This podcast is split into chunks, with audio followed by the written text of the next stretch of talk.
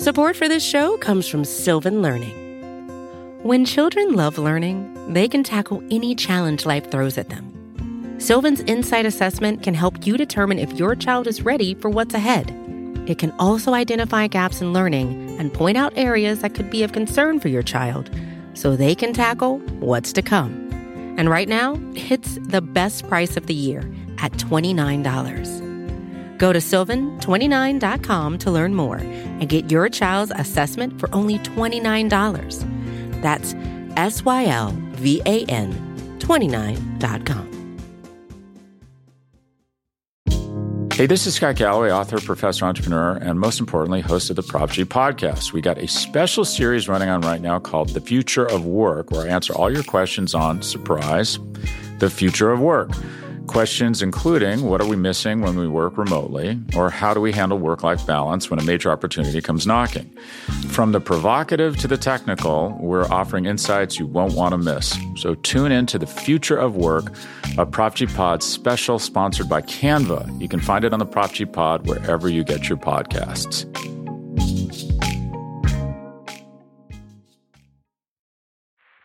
From Cafe and the Vox Media Podcast Network, this is Now and Then. I'm Heather Cox Richardson. And I'm Joanne Freeman. Today, we want to talk to you about a topic that grew out of something that, of course, has been in the news recently, but launched us in a direction that we didn't necessarily expect at first.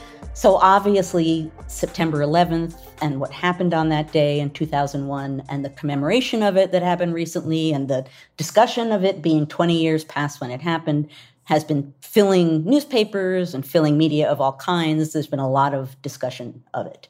But when we were discussing what we wanted to talk about this week, we thought, you know, one of the interesting things about the way in which we've processed September 11th and any number of other things in American culture is there's a New Yorkness to them. There's a way in which the fact that they take place in New York really shapes the way that we understand them, and that that says a lot. The way we talk about New York says a lot about the way we think about America.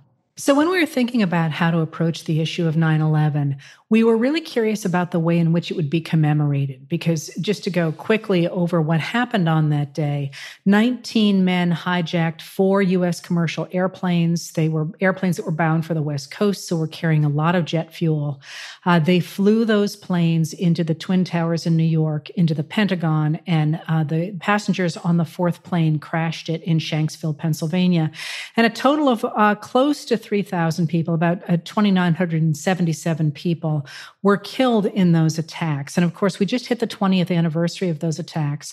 But what was interesting to us um, when we were talking about this was thinking about the ways in which we commemorated the 20th anniversary. And what really jumped out to me when we talked about 9 11 on the 20th anniversary was the degree to which people celebrated the ordinary people who helped each other, who, who stepped up and you know like the kid in the red bandana who pulled people out of the buildings and and strangers helping each other on the streets.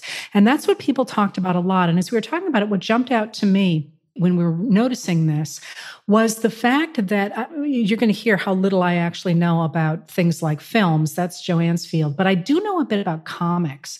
And what was really interesting about 9 11 itself was the fact that it creates a crisis in the American comic book industry, in a sense, because, of course, so many of the comic book heroes are from Gotham, they're from New York, and they're supposed to save the city, and they couldn't save the city. Right after 9 11, in November of 2001, Marvel released a volume of the Amazing Spider Man comics that was a direct response to the attacks. The cover is black, but the plot line is that the heroes are not the superheroes. The heroes are ordinary Americans. And that speaks so much to what New York means to so many people. And the superheroes were bearing witness that that's what that comic book was about was that they were standing back and they themselves were acknowledging that it's the ordinary people who were the heroes, really, of 9 11. So, what we want to talk about today in a variety of different ways is what does that say about us, the way we look at New York? It's so, it's, it's almost a cliche to say storied on stage and film. You know, it's, it's a epic, kind of iconic part of American culture. It shapes our understanding of our history. We talk about it in extremes very often. It kind of almost has a mythic standing in some ways, for uh, particularly for those working in the realm of culture, for writers, for artists. What does that mean? What do people, when they're talking about New York or showing New York or depicting it in one way or another, what does that say about what they're suggesting, not just about the city, but about the United States? Yeah, why New York? I mean, it's funny when you think about teaching, for example, colonial America, we often focus on New England or on Virginia. And yet there's an argument to be made that it's actually New York that's the heart of the American colonial experience. New Yorkers would have said that for sure from, from the very beginning. well, why though?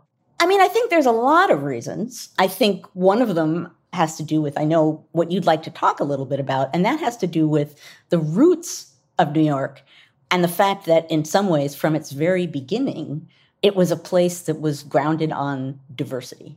As you and I have talked about any number of occasions, right? Seaport, port cities, that was part of what made a city important in this you know early period but new york was initially very important philadelphia was initially very important boston Richmond, Charleston, South Carolina. There were certain key cities that from a very early point were important, but New York always had a distinctive kind of a role. Well, in part because you think about places like Virginia and the Chesapeake, and they were places that were deliberately designed around companies, around the idea of extracting resources, and you know, sort of rooted in mercantilism and the idea of pulling resources out of a colonial port and bring or out of a colonial area and bring them back to the mother country. And then, of course, you have New England, which is focused on religion and on establishing uh, control over society through religion. And then you have New Amsterdam, which is settled by the Dutch, and that ends up having a really different economy and a really different idea about what creates wealth for the mother country, if you will. And that's trade. And because they're not trying to impose necessarily an extractive economy on that region of the country, and they're not trying to impose a religion on that part of the country, they're simply welcoming people who are willing to trade. There's an argument to be made that that idea of sort of a multicultural trading center is what created the heart of America's more successful impulses toward multiculturalism and tolerance. And also, if you think about it, and I'm sure we're going to come back to this today, but if trade is at the heart of really what made New York stand out at a very early point, that certainly will be ca- the case for New York forever after. And in some ways, that really is something that's very typical of the engine, the fuel that makes America go, particularly in New York finance, capitalism, money, trade. And part of that, of course, is that the Dutch, with their trading port, there at New Amsterdam in on what is now Manhattan, which has this real mix of people coming in from all over, they end up trying to ward off the English. And this is one of my favorite stories about colonial Manhattan because this is how we actually get the wall on which Wall Street is built. And the wall was actually constructed by the Dutch to keep out the English. And they put a street along it on the inside or a road along it on the inside. And this is actually the origin for Wall Street. There really was a wall, and it was actually an attempt of the Dutch to keep the British out. So New York has this phenomenal port You've got ships coming and going from this port. You've got a lot of people. You've got a lot of trade. And it becomes this sort of place that when people think about this colonial enterprise, they think about, right? Oh, absolutely. I mean, it, it really is. So when you um, take your oral exams in history as a, as a graduate student, very often there's some kind of a question about the major port cities, the most important cities in the United States in any given time. And it's usually a safe bet to just stick New York in there as an answer because it truly was. I never got that question. What else is in there? The ones you would expect some of them, not necessarily for the reasons that we think today, but absolutely some of the cities you would expect. Philadelphia and New York really being prime ones. So, what's interesting, actually, talking about Philadelphia and New York, is that when the new nation begins, so when it kicks into gear in 1789 under the new Constitution, one of the early issues that they have to debate is where will the new capital of this new nation be? And that's not a done deal. It's not decided in any way. And of course, kind of along the lines of what we've already said about New York, Heather, New York assumes it's going to be New York. Of course they do. And they, you know, they assume, well, look at us. We're a center of power. We're a center of finance. We're prosperous city. We have an international reputation. We are a center of culture. Of course, New York should be the new capital of the United States. And it starts out that way. New York starts out as the first capital of the United States. But part of the reason why New Yorkers are promoting it as being so wonderful, or some of the reasons why people poke at it for being maybe less than ideal, because some people want America's new capital city to be someplace representative of the new nation, not the old world with money and finance and everything else. They want a sort of lower key. They want a they want a capital city that feels they use this word a lot of the time, kind of medium in style, you know, not extreme, not aristocratic, not rural, not not, you know, low key, a kind of middle of the road city that would be plain and common enough that it wouldn't seem monarchical and aristocratic, but not so plain and common that it wouldn't have some real oomph to it, cultural and, and political and commercial oomph. So Philadelphia ends up being the big contender. I was going to say, so they end up with a swamp. well, the swamp is the third contender. Yeah. So, so they, they start out in New York. I have this great idea. Let's have a capital where nobody lives. well, but that actually was the idea. They decided for the new country, basically, they were just going to build a new city. They'd create a new capital city. And when you look at the map, the early map of what comes to be Washington, D.C., what you see is a very deliberately planned capital city with, for example, the presidential mansion and the capitol at opposite ends of each other on a street. I mean, there's very literal ways in which the map of Washington depicts constitutional power.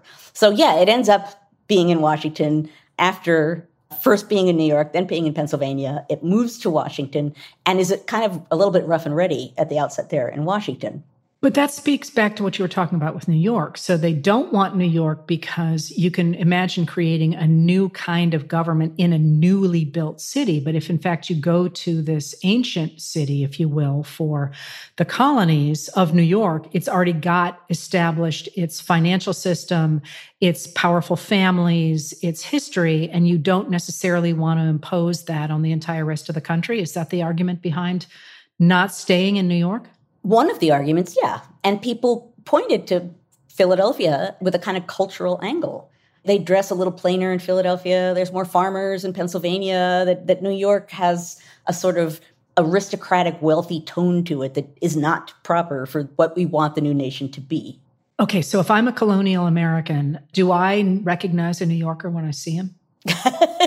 well, here's something that I have always found almost so comical that it, it, you would think it's not true, except it is.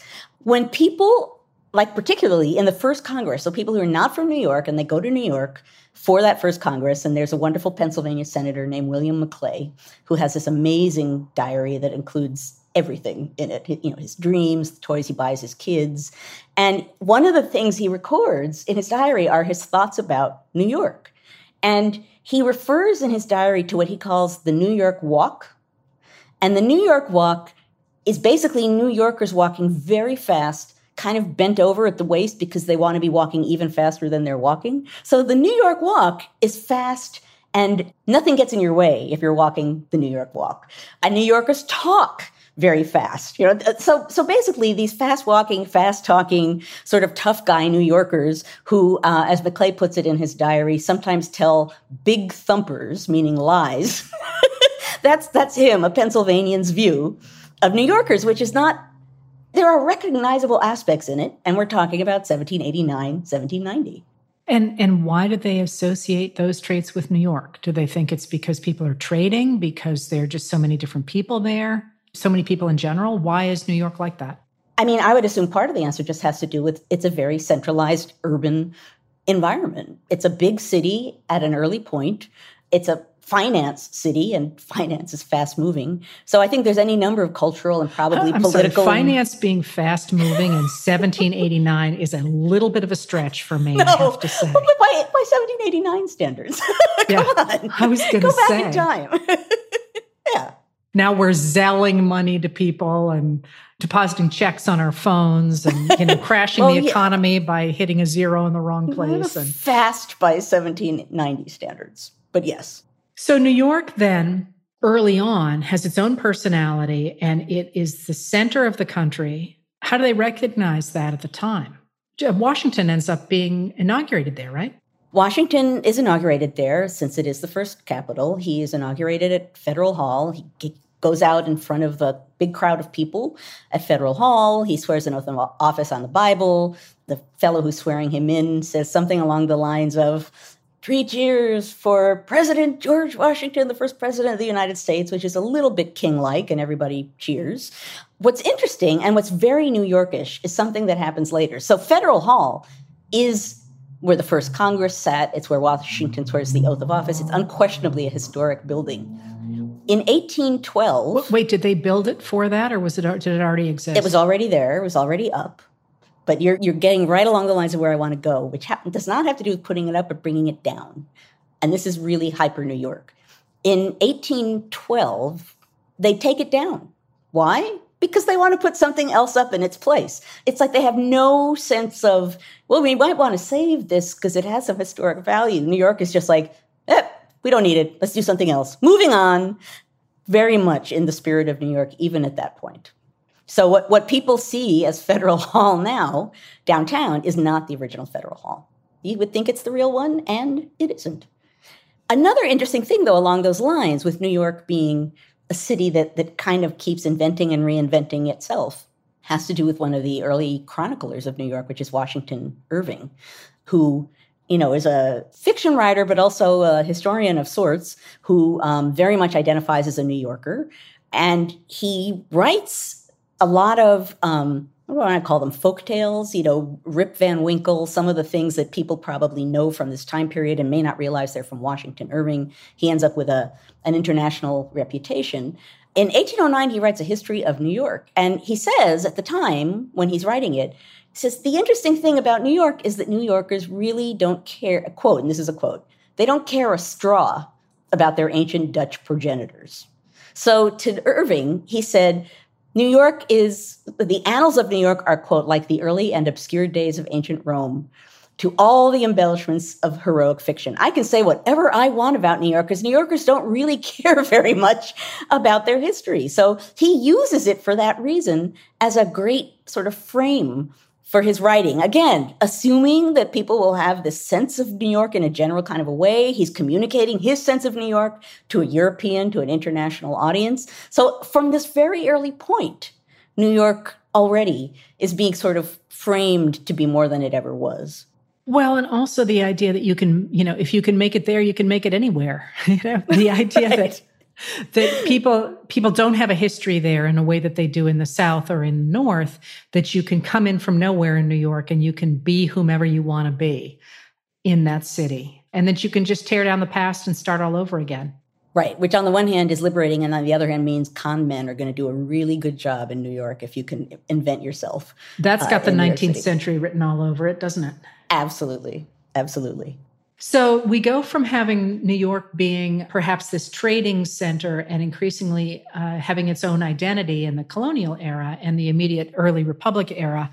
And then, of course, Washington heads off to Philadelphia, and New York really reverts to its idea of being a financial and a trading center. But it's interesting that in the 19th century, it becomes in so many ways to represent the country. At a time when the country is spreading both south and west at an extraordinary pace. And of course, by the late 19th century, Chicago is going to do all it can to take over from New York. It never really manages to do it. And in the early 19th century, New Orleans tried to take over from New York, and it really never managed to do it either. New York still remained New York. One of the ways in which, in the 19th century, and particularly beginning in the sort of 1830s and continuing on, that New York really asserts its presence and its influence has to do with the press has to do with the power of the New York press.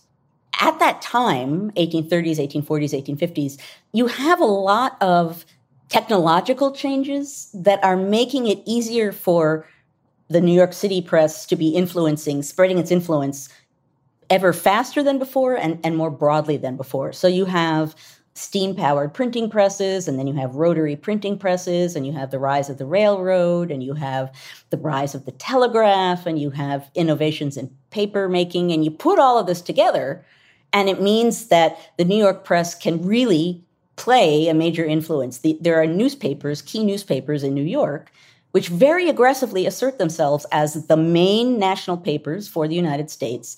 And they take on the task of kind of telling the stories that they think are important to tell. A lot of these start out with the tradition of the penny press in the in the mid 1830s, which basically is of as it sounds. These are newspapers that are inexpensive. They have splashy headlines. They have reporting of splashy stories. They're a little bit sensationalist. I was going to say, you're calling it splashy, but it's like salacious, basically. Oh, I was going to say, you had a smile on your face that was moving away from splashy towards something more. The men read them, the, the families did not read them. This is true. They were not family papers. They were not family papers, and that's going to matter because we're going to get family papers, and that's really dramatically going to change American politics.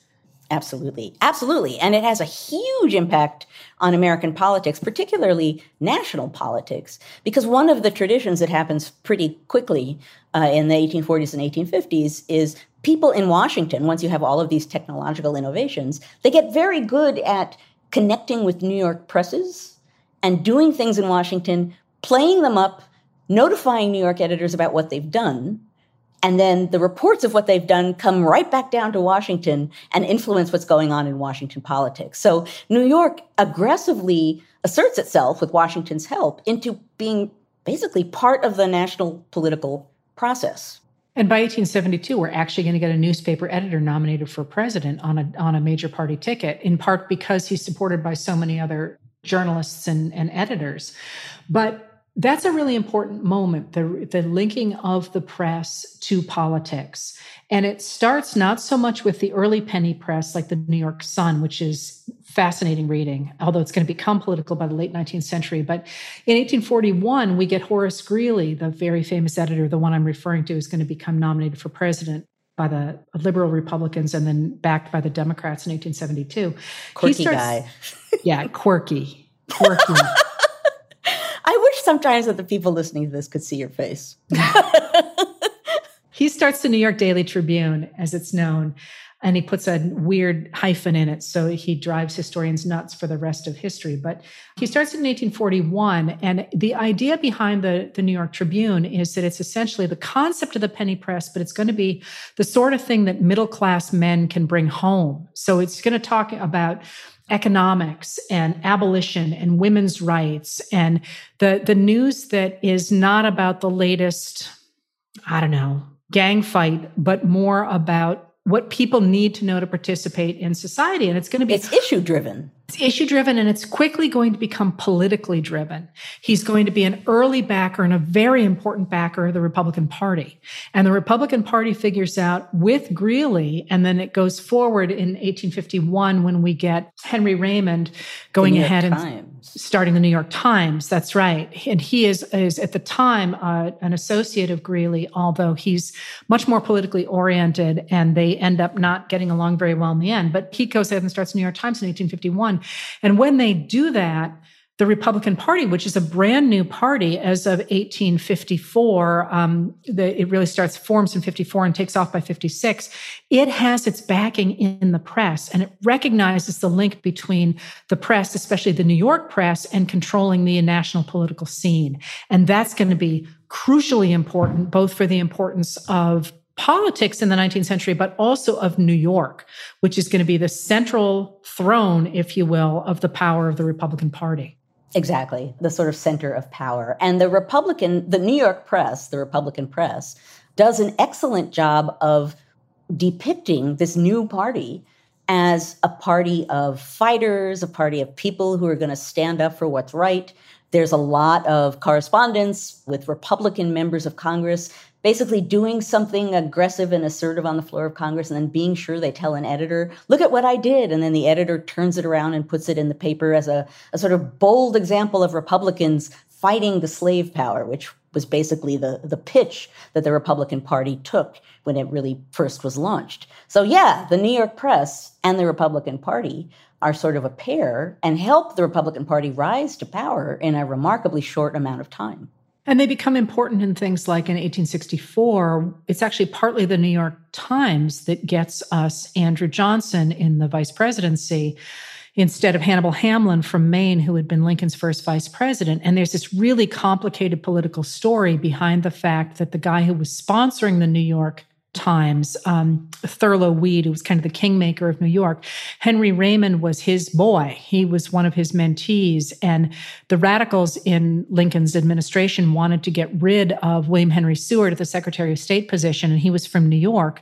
So they wanted to go ahead and nominate a conservative from New York to knock Seward out of the cabinet.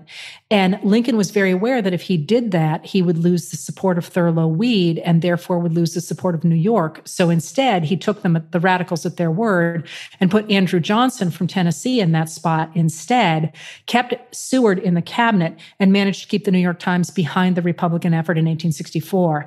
And I know that was an incredibly complicated way to say that the, the New York press in this really weird way, because it's such a small little pool, ends up having really outsized power over the national political scene. I mean, given that we're in one way or another, we keep bouncing back to this idea about New York shaping the nation and the nation using New York to depict itself. What do you think this sort of small group of reporters really claiming and using power in this way to shape politics? Is there something about that that sounds typical of America at the time to you? Well, I actually think it comes from the press and it and it comes from that weird amalgam of the press and New York. Because the other piece of that, of course, Thurlow Weed is the kingmaker in in the 1860s and, and Lincoln desperately needs him on his team. But after the war, because New York is so much bigger than anywhere else, after the 1870 census, it's got 35 electoral votes, which is a huge amount what that means is that the New York press becomes really central to having on your team in order to win the presidency in the 1870s, 1880s, 1890s, and going forward. So you, you literally have situations where the New York state is a Republican state, but the New York City is usually Democratic. And the fight over controlling New York City comes down to a fight over controlling the New York press it's one of those funny moments where you kind of wonder about in in that moment when you've got you know the cowboys rising after 1866 and you've got the south and you've got the you know the push into the plains west and you've got the rise of chicago and you've got the pacific why new york but new york because of its population after the civil war and its incredibly prolific newspaper and book publishing industry, it really owns American culture in a lot of ways. It is framing again and again and again, it is framing American stories in one way or another, framing it for politics, framing it for culture, framing it for news. In some ways, it's controlling or providing the message, a national message. Horatio Alger. Yeah, that's true. That's, those are all set in New York. Mark the Match Boy and Ragged Dick and all those stories about young men making it rags to rich, riches. Where in New York, and they all come from somewhere else, and they they all come and they can make it there. You can uh, make it anywhere. anywhere. That's right. you and I must have said that phrase about ten times already, even before only, at this point. It is literally the only thing I know about New York. and I well, so here's the thing I can remember if you can make it there, you'll make it anywhere. Oh, it's from New York, New York. It's up it's to up you, to New York. You. And, New, okay, I couldn't even remember you know why I know from. that song. I know that song because I used to waitress in Tulsa, Oklahoma, and they had a jukebox, and we it was a long winter, and I learned every single song on that jukebox, and that was one of the songs on the jukebox. I've never seen whatever it's from. But I know that. I know Old Cape Cod. I, I, know, I, don't know Old Cape Cod. I, whatever was on that jukebox, which was supposed to, I guess, instill a love of old musicals in us. I know uh, some of the songs from Oklahoma, but but not because I've ever seen the actual musical. I don't know what the plot is at all. But I know You've every never word seen Oklahoma. Okay, no, I'm well, not. I've seen, have... No, I've seen Oklahoma when I was in Oklahoma, okay. but I assume the New York song is not from Oklahoma. So we have this increasing identification of the country with New York because of the weird confluence of print, newspapers, popular culture, and politics. And the and the push and spirit of New York the, the energy of that city, which is fueling all of these things that you're talking about. And the energy coming, of course, especially after the war, from the incredible infusion of immigrants from all over the world coming in and creating this new mix of urbanization and industrialization and culture and new languages and, and new art it is an incredibly vibrant place. And because of the push of print media, it reaches its way into Nebraska and into Colorado and into all these places where books and newspapers travel. Absolutely. So, you know, it would be hard to exaggerate the degree to which it's it's it's spreading the news. it's it's it's telling the story. So it, it really is a two-way street here of people looking to the city and the city totally flaunting its power.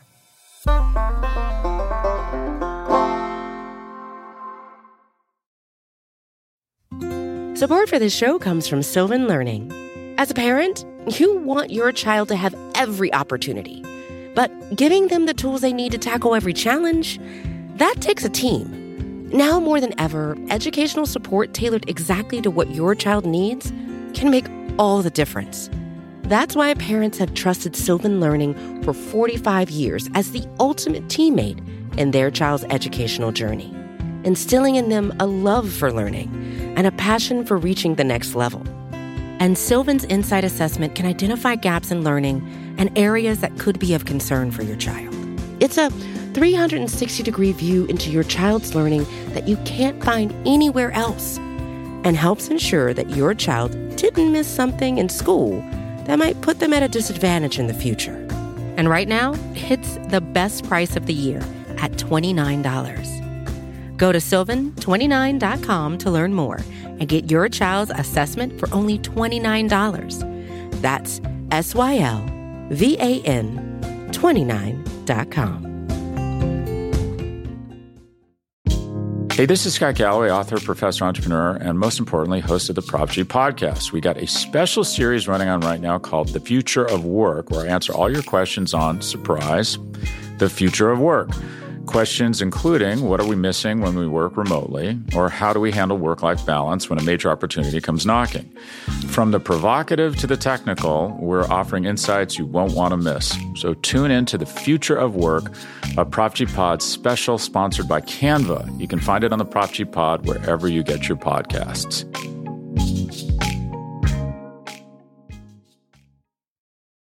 Then we've got the 20th century. And this is really, I'm actually really looking forward to talking about this because I know nothing about it. And I'm looking forward to asking you questions about it because New York becomes this cultural icon in the 20th century. It is the cultural icon of the 20th century for America, and America is so associated with it, at least until, say, the 1980s. Why? What's going on with that? I do think that as a city, New York, it kind of embodies a lot of opposites. On the one hand, it's a city of incredible wealth. On the other hand, it's a city of incredible poverty and destruction. It's a city that's really tough. And then, in culture at least, it's a city where, because of that toughness, it's a great place to depict romance. It's a city of extremes in one way or another. And a lot of the ways in which it is extreme really are ways in which America is extreme. So in one way or another, because it has such a outsized identity, even an international identity, and because it's so extreme in so many ways, it becomes a really convenient place for pitching many different kinds of stories.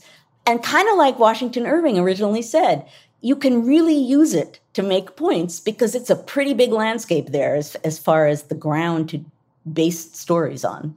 I have never seen a single movie. Have I seen a movie set in New York? Well, I saw When Harry Met Sally. That's in New York, isn't it? Yeah. Wait. So, so we we we need to interrogate this a bit.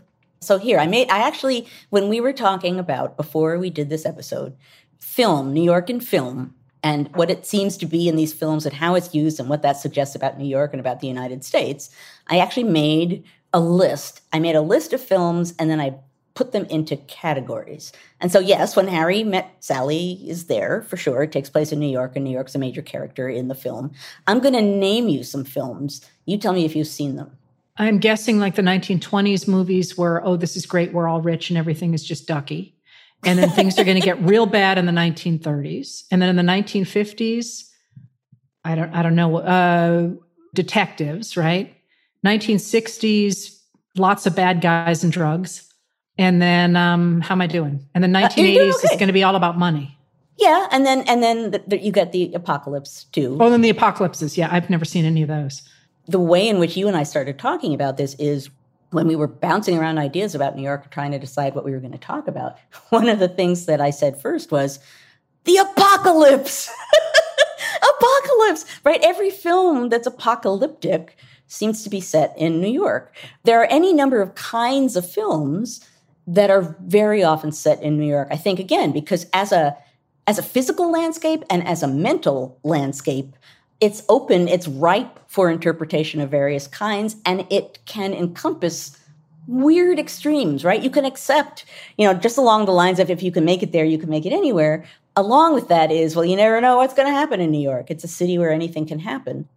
Have you seen Planet of the Apes? Nope. Wow. Okay. Nope.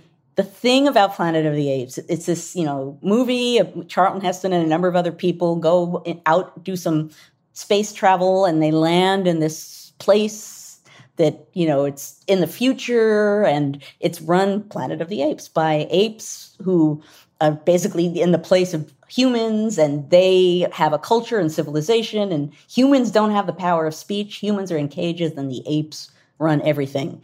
And it's a charlton heston movie and i just love charlton heston movies because he he's so extreme in what he depicts. But this particular movie most of the movie takes place on you know the weirdness of the planet of the apes. But at the, at the end of the movie the real sort of driving home sort of smack in the face of planet of the apes is you realize that this future civilization that you've been watching, this alien place throughout the whole film, that it's actually New York.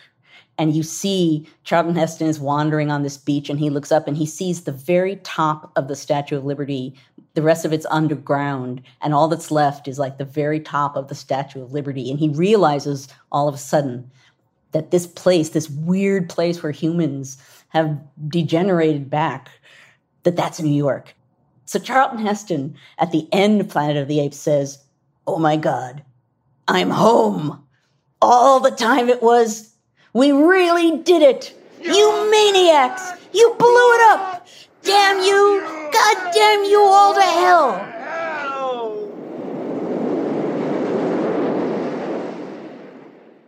That's my Charlton Heston moment. Heather is laughing hilariously. Now, now I have to go see it. it, I was so looking forward to getting to beat Charlton Heston. So thank you very much for humoring me by allowing me to do this. What about all of those apocalyptic films? So here's a here's a list of some of them. Okay. This is so my weakness. The only thing I would do worse on is opera. Go ahead. well, there I might I, I, might have a little bit of knowledge, but not a lot. But here are a whole bunch of apocalyptic films of the sort. And I will say the thing about these apocalyptic films is that I was born and spent some time as a kid in New York and then left. And then I came back after college and then I left. And now I'm part time back there. And the apocalyptic films absolutely haunt me. I have the sense that if there is going to be an apocalypse, it's going to happen in New York. And 9 11 and the pandemic sort of plug right into that. And I actually do have this sort of ongoing angst about New York being the target if there's going to be some kind of major attack to the point that I don't really watch apocalyptic films anymore and I don't read apocalyptic novels about New York. I just can't do it because it's it's actually too it's disturbing. It makes me more anxious than a person needs to be when you're actually living even part-time in New York. So you have movies like just the title tells you Escape from New York, right? Cloverfield, which I actually did watch, a horror film, and New York is just destroyed by a big monster.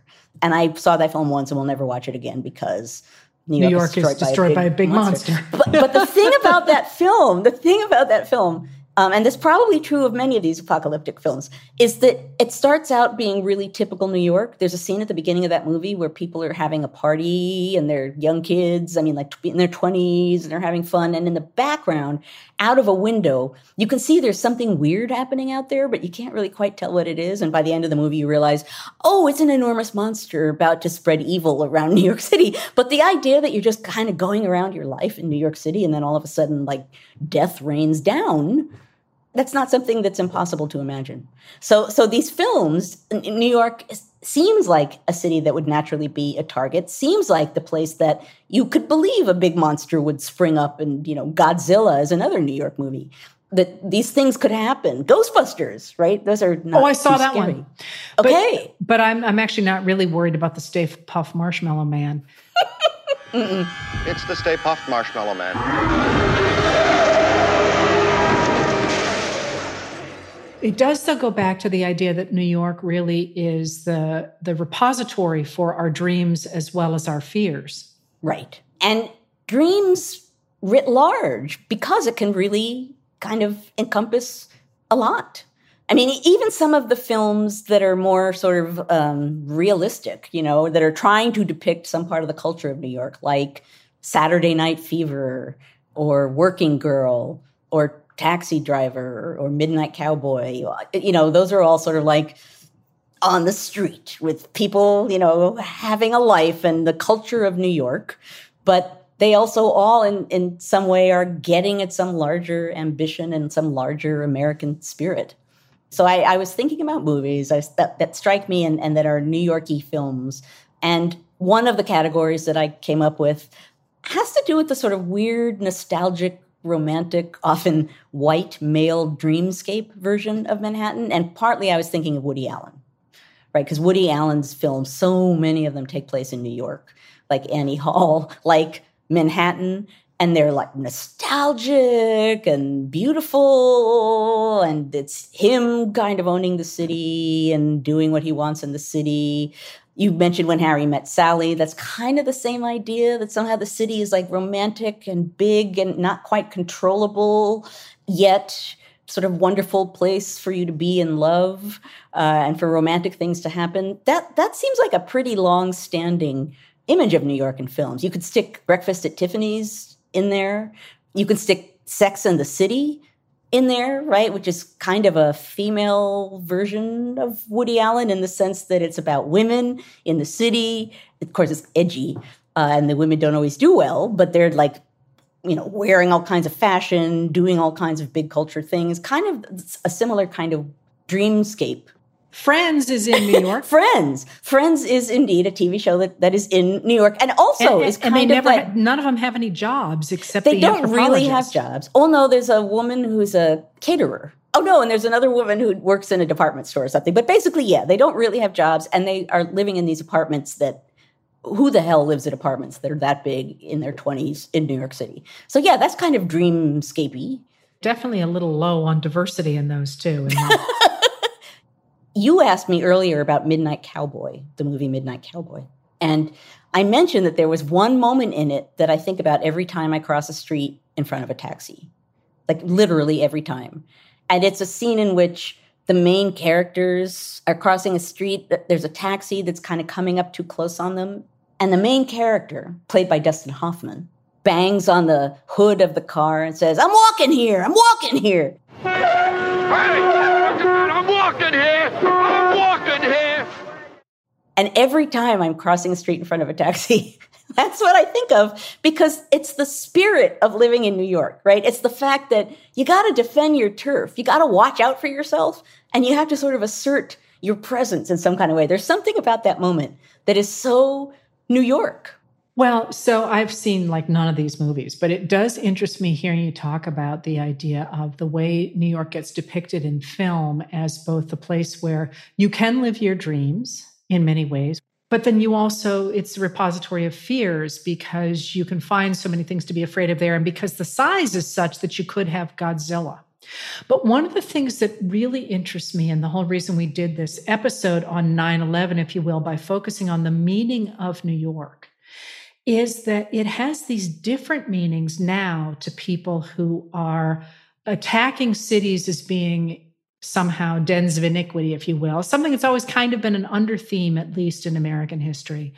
But what really jumps out, if you think about 9 11 and what happened then and how it was commemorated this week, is the values, the the small town, if you will, and I, and I'm using that as a descriptor, not as uh, as a reality, because I think people are just people. But people, when they talk about helping each other out and being there for each other and and giving people food and doing, they talk about that as being a country value, a small town value, and yet that's the way we tend as a culture to remember 9 11. And that interests me in this moment because if you look at the way we remembered it in this week, there were many people in the popular media talking about that moment precisely as I just described it. The phone calls to people you loved, the complete strangers helping each other out, giving people beds, giving people food, helping people the, the people, the, the employees in the World Trade Center who ran back into the building because they were afraid they'd left people behind. Yes. Yes. Not not even the first responders, but as you're suggesting, just people, people, people on the street. Just people doing amazing things for each other. And yet, at the same time, of course, there was another story of 9 11, the political story, the dark story, the story of what happened afterward. And that's not something that is really hitting in popular culture the way it hits in some of the circles you and I travel in, the more political, the academic circles, or whatever. And I wonder when we think about this moment, both about 9 11 and what's happened more recently in New York, that I hope you'll speak to some. If what we see when we think of 9 11 and we think of New York right now, we see a resurgence of the idea of the same values that we would like to be embracing as a nation again the idea that we do care for each other, that we are a community, even when we live in the biggest, one of the biggest cities in the world. And it interests me that in this moment, we're not sort of talking about what Wikipedia says is the story of Midnight Cowboy or any of the other things, which I haven't actually seen, or Godzilla or whatever, but rather this idea that we are kind of all in this together. And of course, this speaks directly to where you were sort of hoping to end up is with the way New York has handled the pandemic versus the way certain other places have handled the pandemic, which is America. Right. The pandemic shows this perfectly. Here's the thing about New York is that it is a big city. It can be an, a big impersonal city. The fact of the matter is that when you live in New York, you do live in a neighborhood. It actually, you don't live in the big city, but you actually, despite the if you can make it there, you'll make it anywhere sentence, you can't survive in New York without people, without the assistance of people. And 9 11 expose that and strengthen that at a moment where we needed to see that. And just as you're saying, the response to the pandemic, the experience of being in New York during the pandemic, also both at the beginning of the pandemic and more recently, since I was in New York for a lot of it, what I saw, first of all, what I saw was like everything else, the outside beginning of the pandemic in New York, and it, and it was terrifying and there were sirens all the time and that you know we didn't even know really what was going on but people were dying all over the place. But what you saw at the beginning and, and still now was people taking this seriously. People who if you're being told to wear a mask you're going to wear a mask. People you know the vaccination centers sort of going swimmingly. This is new york city. You could assume that you know somehow or other that would not work and any number of different things about this pandemic. What you see when you're in New York is people who are 100% engaged in it and want to help the good things happen. Like the degree to which, after I got my vaccination, anywhere I went in New York, like the random people behind the counter uh, at the local you know, five and 10 or whatever, the newsstand on the corner, they'd be like, You got your vaccination yet? which one? You know, like total strangers because New York was kind of in, they were in it and understood the weight of it and the power of it and the impact of it. And for that reason, New Yorkers came together. So you're absolutely right. The weird reverse logic here is that this huge city that is iconic in part because it's so big and can encompass so much and in which you can believe so much is happening. In some ways, the moments when it really stands out are moments when the reverse is true. And it's a city of human interaction on the ground, people interacting with each other in a big city, which makes it that much more meaningful and that much more poignant. Even in that massive city, you still have people watching out for each other.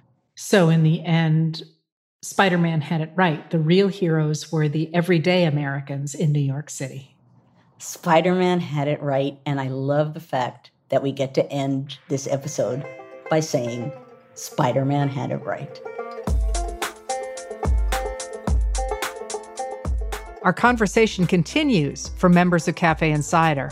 Heather and I take you behind the scenes of each episode in a special segment of Now and Then that we call Backstage. So join us backstage and get an inside look at the thoughts we're wrestling with as we prep for our weekly conversations. Head to cafe.com slash history to join. And for a limited time, get 50% off the annual membership with a special code, HISTORY. That's cafe.com slash history. And the discount code is HISTORY. That's it for this episode of Now and Then. If you like what we do, please rate and review the show on Apple Podcasts or wherever you get your podcasts.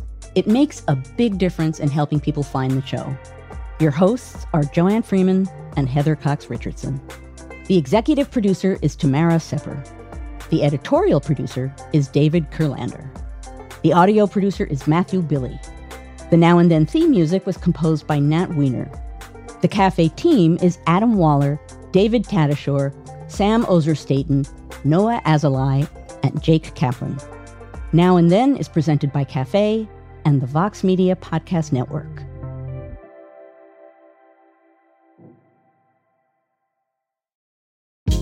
Hey, this is Scott Galloway, author, professor, entrepreneur, and most importantly, host of the Prop G podcast. We got a special series running on right now called The Future of Work, where I answer all your questions on surprise, the future of work. Questions including what are we missing when we work remotely, or how do we handle work life balance when a major opportunity comes knocking? From the provocative to the technical, we're offering insights you won't want to miss. So tune in to the future of work, a Prop G Pod special sponsored by Canva. You can find it on the Prop G Pod wherever you get your podcasts.